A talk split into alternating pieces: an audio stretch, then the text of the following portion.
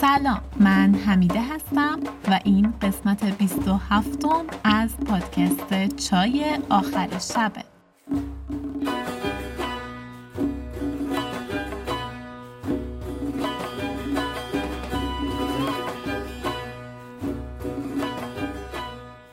امیدوارم که حالتون خوب باشه و از اینکه در این لحظه چای آخر شب رو برای شنیدن انتخاب کردید صمیمانه ممنونم.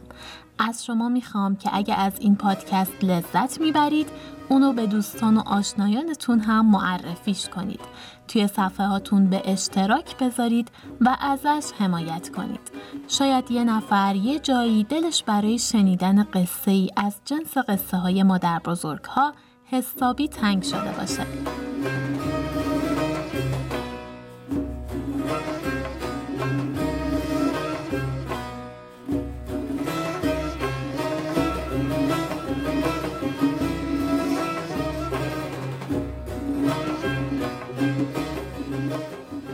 توی قسمت قبلی دیدیم که سمک چطور سام و سیاهگیل رو از زندان خارج کرد و آشوبی توی دربار شاه انداخت. در خونه مادرخوانده آتشک هم با سرخورد آشنا شدیم که شیفته سمک بود و می‌خواست که بهش خدمت کنه. توی دربار شاه هم وقتی که مهران ترمشهر رو گناهکار معرفی کرد ترمشه زیر ضربه های چوب دو نفر بیگناهتر از خودش رو به اونها معرفی کرد. دو برادر قصاب و حالا قرار مهران با اونا حرف بزنه و ببینه که واقعا چی می‌دونن. با من همراه باشید تا ادامه قصه رو براتون بخونم.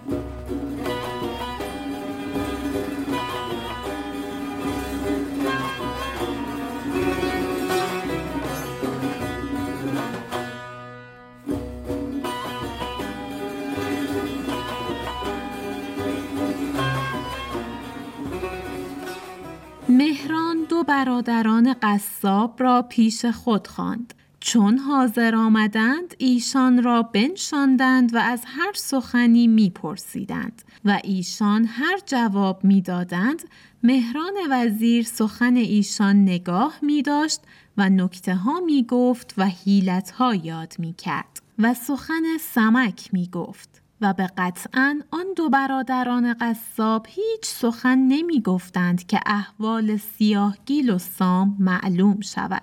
سخن دراز بود تا آن ساعت که روز شد. مهران وزیر با دو برادران قصاب به بارگاه آمد و خدمت کرد و گفت ای بزرگوار شاه به هیچ گونه اقرار نمی آورند که ما از این خبر نداریم. شاه بفرمود تا ایشان را سیاست کنند. سرهنگان با حاجب شاه و شهنه ولایت بیامدند و ریسمان در گردن آن دو جوان کردند و به بازار آوردند. صد هزار زن و مرد بازاری و لشکری خروش برآوردند و زاری کردند که ایشان دو برادر معروف و جوانمرد و سخت پاکیزه بودند و مردم ولایت ایشان را دوست داشتندی. در بازار چون ایشان را می آوردند خروش از مردم شهر برآمد. از قضا شهنه با ایشان نیکو بودی که شهنه را خدمت بسیار کردندی هم به کیسه و هم به دست و هم پای و نیز راتب مطبخ شهنه ایشان دادندی. از بسیاری خروش و زاری مردم شهنه را دل بر ایشان بسوخت. پس پیش آن دو جوان آمد و گفت ای آزاد مردان پادشاه سیاست فرموده است و می‌دانید که هیچ به دست من نیست و کار به جان رسیده است و این کار جانبازی است. چون جان برباد شد چه سود دارد؟ هیچ بهتر از این نمی بینم که این احوال راست بگویید تا چگونه بوده است. تا پیش پادشاه شفاعتی کنم. باشد که شما را رستگاری باشد. ایشان گفتند ای امیر و پادشاه در جمله ماچین ما را شناسند و تو نیز ما را نیک دانی که تا بوده ایم به نام نیکو زندگانی کرده ایم. به یزدان دادار کردگار که ما از این کار آگاهی نداریم و اگر چنان بودی که دانستیمی هم نگفتیمی و رها کردیمی تا جان ما برباد شدی چنان که بیحرمتی برباد می آید. هم قمز نکردیمی و کس را نسپردیمی که عالم همه نام و است و هیچ بهتر از جوانمردی نیست. تا ما را جاودان نام جوانمردی بودی. شهنه چون این سخن بشنید او را خوش آمد و مهری و شفقتی در دل او کار کرد. سرهنگان و خدمتگاران شاه را گفت یک زمان توقف کنید تا من بر ارمنشاه روم و باز آیم این بگفت و صد هزار زن و مرد بر وی آفرین کردند و شهنه روی به راه نهاد اینجا اون قسمتی که مهران داره با برادران قصاب حرف می‌زنه متن میگه مهران وزیر سخن ایشان نگاه می داشت و نکته ها می گفت و حیلت ها یاد می کرد و سخن سمک می گفت. این جمله کاملا نشون دهنده اینه که مهران چطوری سعی داره با زیرکی از زیر زبونشون حرف بکشه و ماجرا رو به سمک ربط بده. در کل مهران از معدود شخصیت های داستان هست که توی وجودش و رفتارش حیله و دسیسه دیده میشه که اونم بابت کینه ای هست که از سمک در دل داره سر کشتن پسرش. وقتی هم دو برادر رو به قصد سیاست کردن به بازار شهر آوردن مردم شهر خروش برآوردن و زاری کردن. این که متن میگه که ایشان دو برادر معروف و جوانمرد و سخت پاکیزه بودند و مردم ایشان را دوست داشتندی عبارت سخت پاکیزه خیلی قشنگ بود. در توصیف بیگناهی و شناختی که مردم بهشون داشتن. میگه خیلی زیاد اینا پاک هستن. یه بار دیگه صفتی رو می‌بینیم که به جای قید استفاده شده. و باز در مورد برادران قصاب میگه که شهنه را خدمت بسیار کردندی. هم به کیسه و هم به دست و هم پای.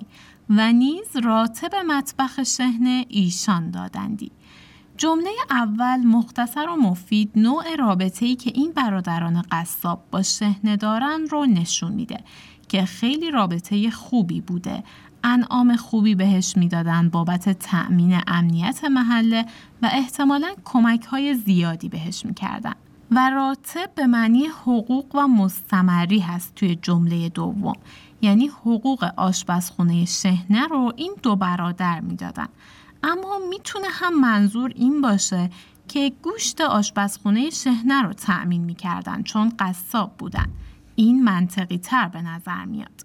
اون قسمتی هم که برادران قصاب در جواب شهنه میگن ما از این کار آگاهی نداریم و اگر دانستیمی هم نگفتیمی و رها کردیمی تا جان برباد شدی چنان که بیحرمتی برباد می آید اینجا نسبت به معنی و منظور این برادران دو تا نگاه وجود داره.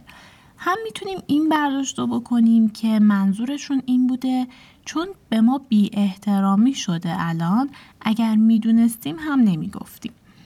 دوم این که منظورشون اینه اگر می‌دونستیم هم نمی‌گفتیم چون این گفتن در حق اونها نامردی بود که رازشون رو فاش کنیم یعنی در حق سام و سیاهگیر.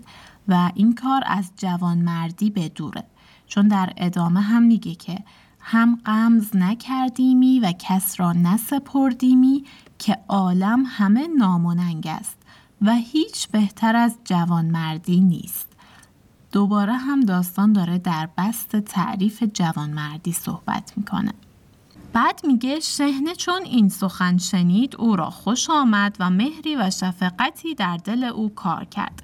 انگار این جوانمردی نشون دادن برادران قصاب تأثیر عمیقی روی شهنه گذاشته و جالبه که این مرد در جایگاه شهنه شهر هنوز می‌تونه از جایگاه انسانیت و دلسوزی به مسائل نگاه کنه. انسانیت و عواطف توی وجودش کشته نشده و می‌تونه طرف حق رو تشخیص بده. حالا بریم ادامه قصه رو بشنویم ببینیم شهنه وقتی میره پیش شاه چه اتفاقی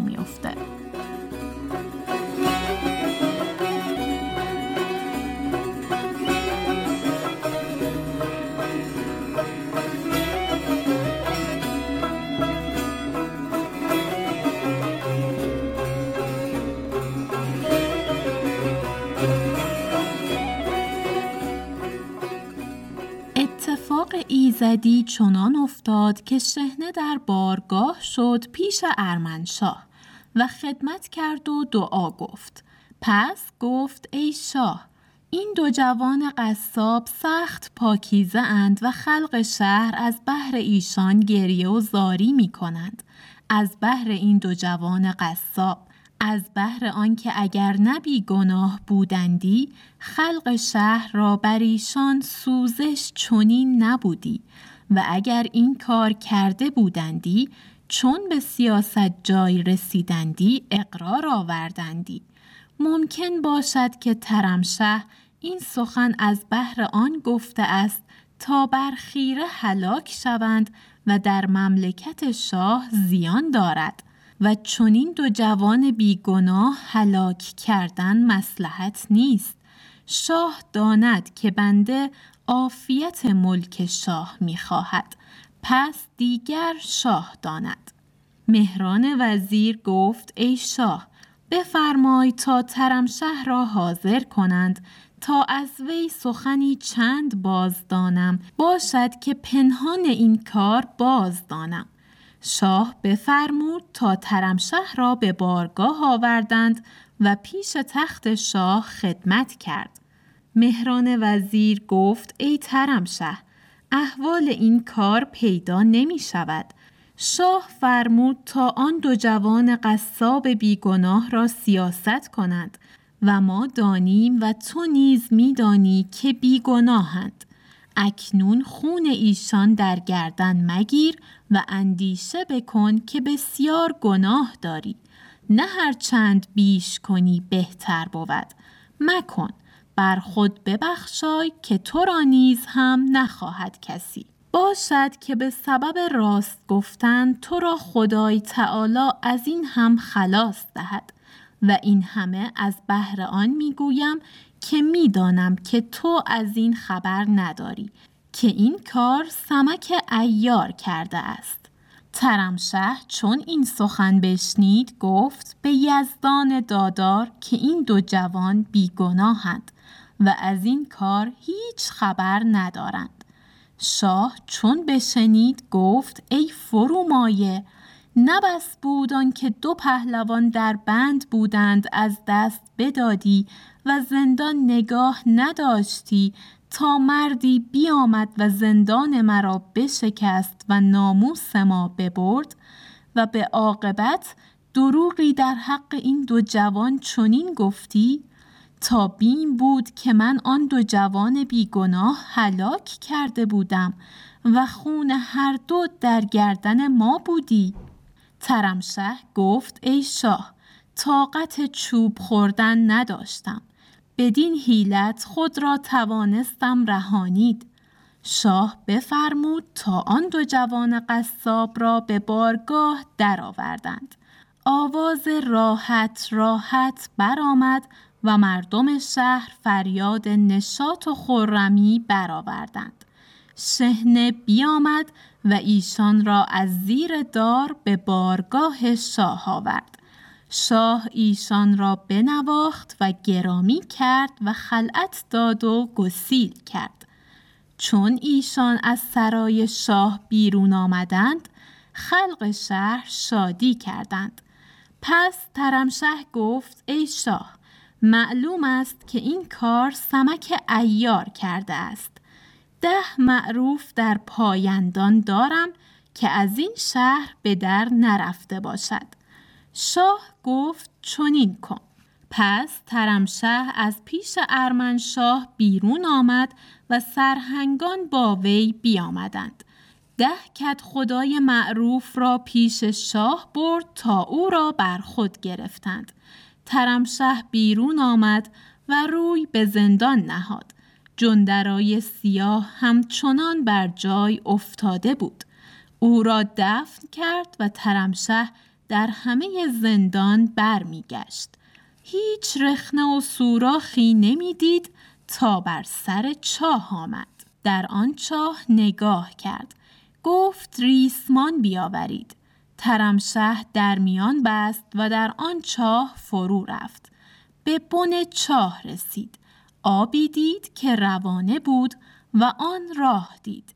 بدان آب پاره ای می رفت تا بدان چاه گرماوه رسید. روی به بالا نهاد و از آن چاه بیرون آمد.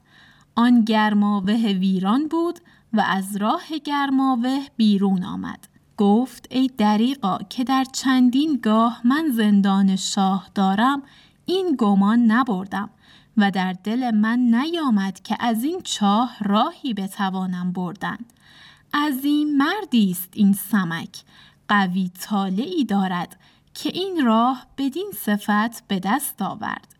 مگر از قدیم دانسته بود یا از پیران این شهر کسی راه می‌دانست و با او گفته بود تا او این کار کرده است و اگر نه به یک شب چگونه به دست آورد؟ از آن راه ترمشه به نزدیک شاه شد و احوال بگفت که راهی چنین یافتم. ای شاه بفرمای تا سر راه ها بگیرند تا من در شهر طلبکار ایشان باشم که هنوز در شهرند.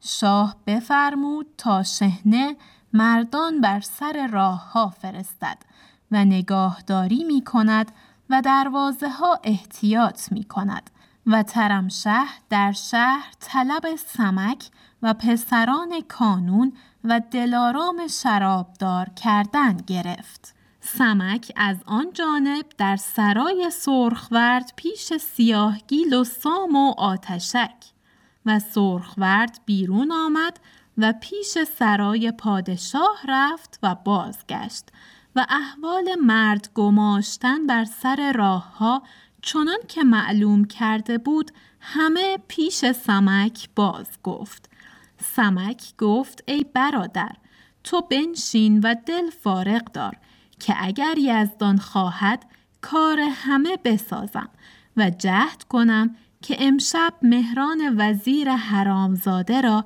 دست بسته پیش تو آورم که همه بدفعلی از وی است.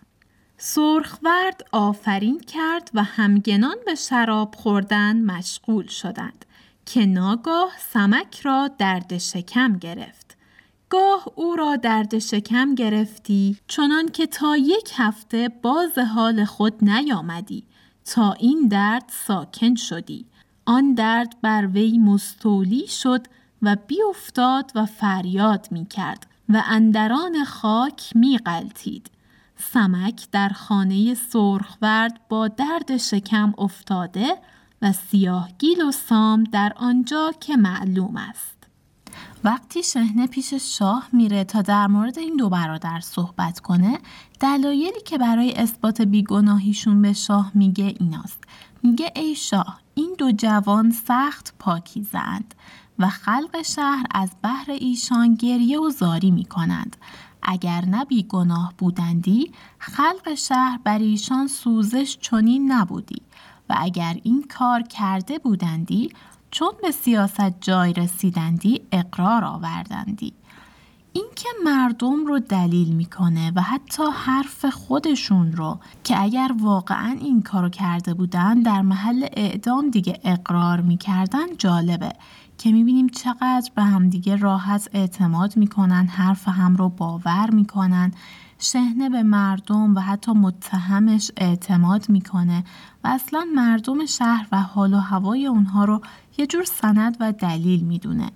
در آخر هم شهنه به پادشاه میگه اگر این دو جوان بیهوده و بیگناه کشته بشن در مملکت شاه زیان دارد و مسلحت نیست و بنده عافیت ملک شاه می‌خواهم اینم که به هر حال شهنه می‌دونسته که مهم هست برای خوشنامی پادشاه که بیگناهی رو برباد ندن نکته مهمی هست به نظرم وقتی هم که ترمشه اعتراف می‌کنه که این دو جوان بیگناهن داستان میگه آواز راحت راحت برآمد و مردم نشاط و خورمی کردند.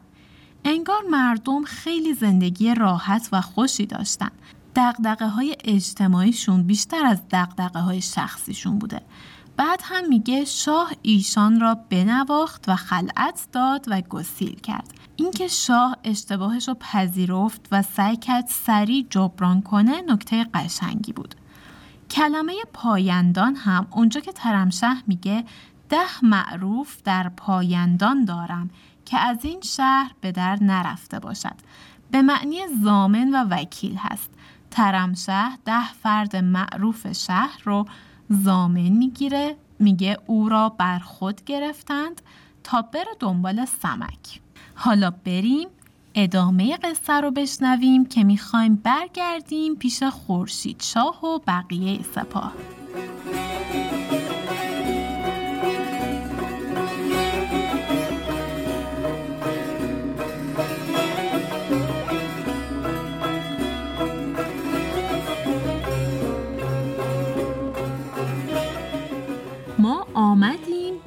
حدیث خورشید شاه. چونین گوید معلف اخبار که چون قطران پهلوان و فرخروز میدانداری کردند و کس مزفر نشد عهد کردند که روز دیگر به میدان باز آیند و پس بازگشتند و می بودند تا آن ساعت که شب دیرانجام به پایان رسید و لشکر شب از پیش روز منحزم گشت. خسرو فلک سر از دریچه سما برآورد و دیدار از کهسار بنمود و تیرگی و بخار از روی عالم بزدود. روی زمین از هوا پیدا گشت. آتش خورشید زبانه زد.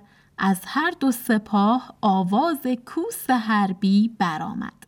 لشکر چون دریای فراوان در حرکات آمدند. مردان در مغز آهن پنهان شدند روی به میدان نهادند. دلیران آهنگ رزم کردند و بددلان راه گریز بر دست کردند. نقیبان در میدان آمدند. صف هر دو سپاه راست کردند. میمنه و میسره و قلب و جناح پیراسته. خورشید شاه در قلب لشکر ایستاده و فرخ روز پیش وی ایستاده. میمنه به شیرویه داد پسر شیرفکن و میسره به سمور پهلوان سپرد و جناح لشکر به کرمون و ساقه به سنجر پهلوان تسلیم کرد.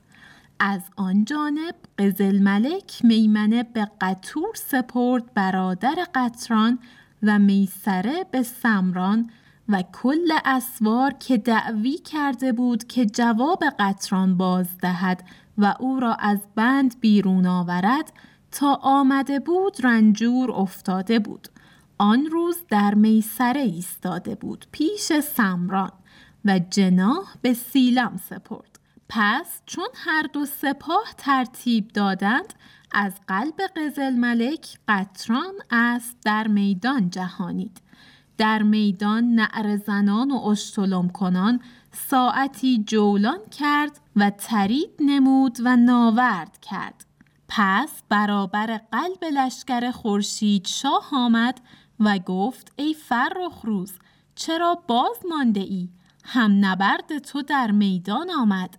اگر به عهد و پیمانی تا خود را برازمایی فرخ روز چون بشنید پیاده گشت.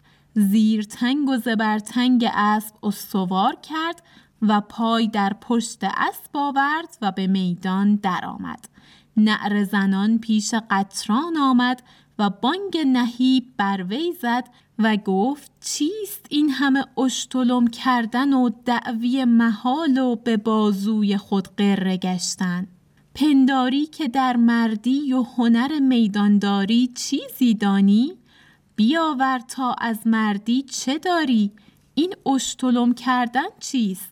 این بگفتند و نیزه بر نیزه یکدیگر افکندند و بسیار با هم بکوشیدند تا نیزه ها در دست ایشان بشکست و بر یکدیگر زفر نیافتند و بن نیزه از دست بیانداختند و دست زدند و های اعرابی از جفت جدا کردند و درقها در سر آوردند.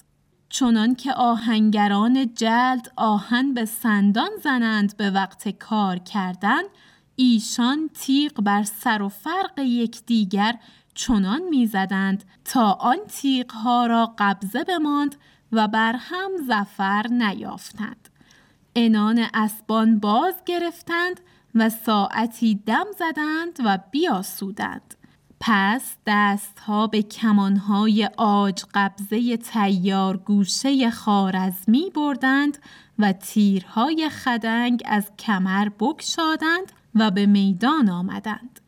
بسیار تیر بر یکدیگر انداختند تا کمانهای ایشان بشکست و در جعبه تیر نماند و بر یکدیگر زفر نیافتند. تا آن ساعت که آفتاب در قطب فلک راست ایستاد. گرما در عالم زور کرد. سنگ ریزه بتفسید. از هر دو جانب نقیبان بیامدند و ایشان هر دو را از یکدیگر جدا کردند که بسیار کوشیده بودند در حال تبل آسایش بزدند و هر دو سپاه از یکدیگر بازگشتند و روی به آسایش نهادند و از هر دو جانب سخن قطران و فرخروز می گفتند تا شب درآمد. طلایگان بیرون فرستادند. اینجا اون قسمتی که در توصیف شروع جنگ متن داستان میگه دلیران آهنگ رزم کردند و بددلان راه گریز بر دست کردند. این جمله اولا که خیلی هنرمندانه و شبیه یک بیت کامل شعر به نظرم. دوما مفهومش دقیقا مثل وقتیه که توی جنگ فرمانده سپاه میگه هر کس که میترسه می‌تونه بره.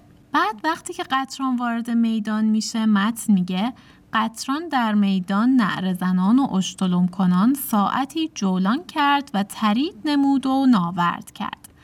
ترید به معنی کلام و صدایی هست که شنونده از شنیدن اون بترسه و بیدل بشه و از پیش حریف فرار کنه. بیتی هم از ظهوری داریم در این مورد که میگه که در عرصه سید فکری کنم رجزخان به میدان تریدی کنم. کلمه درق هم اونجا که میگه های اعرابی از جفت جدا کردند و ها در سر آوردند به معنی سپر هست و تیغ هم به معنی شمشیر. بعد هم تشبیه جالبی میاره چنان که آهنگران جلد آهن به سندان زنند به وقت کار کردن ایشان تیغ بر سر و فرق یکدیگر چنان می‌زدند. اینجا راوی کاری می‌کنه تا ما صدای شمشیر زدن پهلوون ها رو بتونیم تصور کنیم و بشنویم. با کلام و جمله ها صدا تولید می‌کنه تا داستان علاوه بر تصویر صدا هم داشته باشه توی ذهنمون. این رو توی داستان نویسی امروزی هم داریم. ایجاد صدا توسط کلمات تا داستان بی صدا نباشه. فعل تفسیدن هم اونجا که میگه گرما در عالم زور کرد سنگریزه به تفسید از تف و حرارت میاد. یعنی گرم شدن سنگ ها از تف آتش با آفتاب. بعد از جنگ این دو پهلوان هم داستان میگه تبل آسایش بزدند و هر دو سپاه روی به آسایش نهادند. این رو هم توی داستان زیاد شنیدیم. انگار همه چیز خیلی مشخصه. وقت جنگ و آسایش کاملا جدا از همه و همه چیز سر جای خودشه. بعدش هم دیگه کسی نگران نیست. باز حس امنیت و اعتماد دیده میشه. بریم تا ادامه قصه رو بشنویم.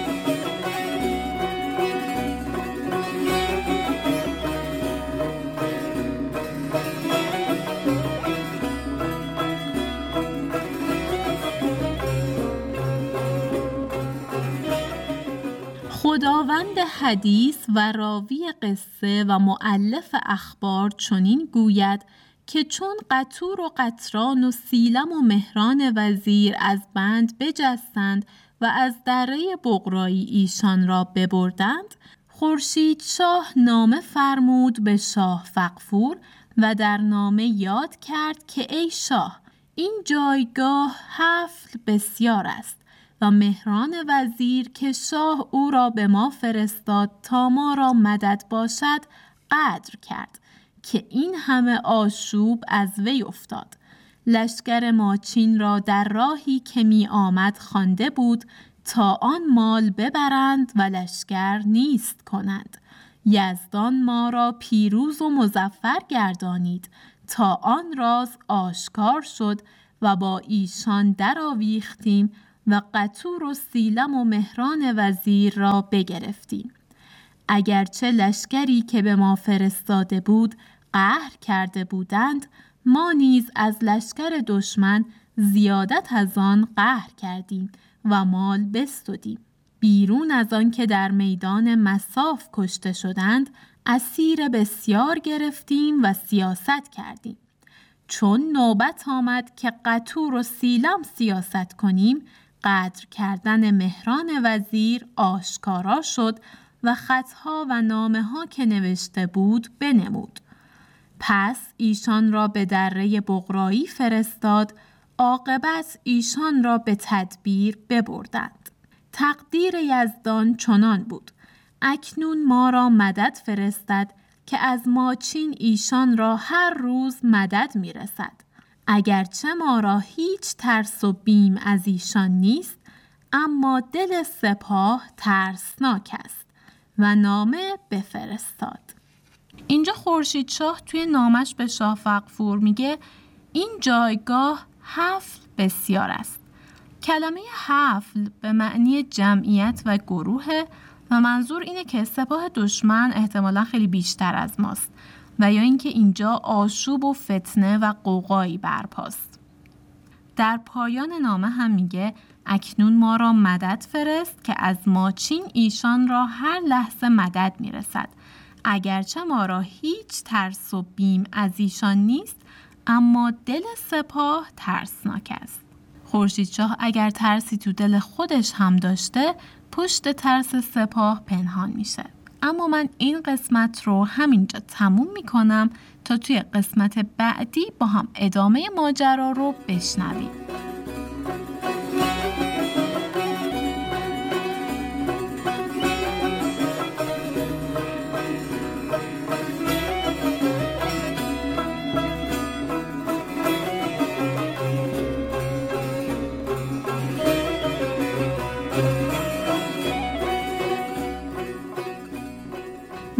اینجا پایان قسمت 27 پادکست چای آخر شبه که در تیر ماه 1400 منتشر میشه.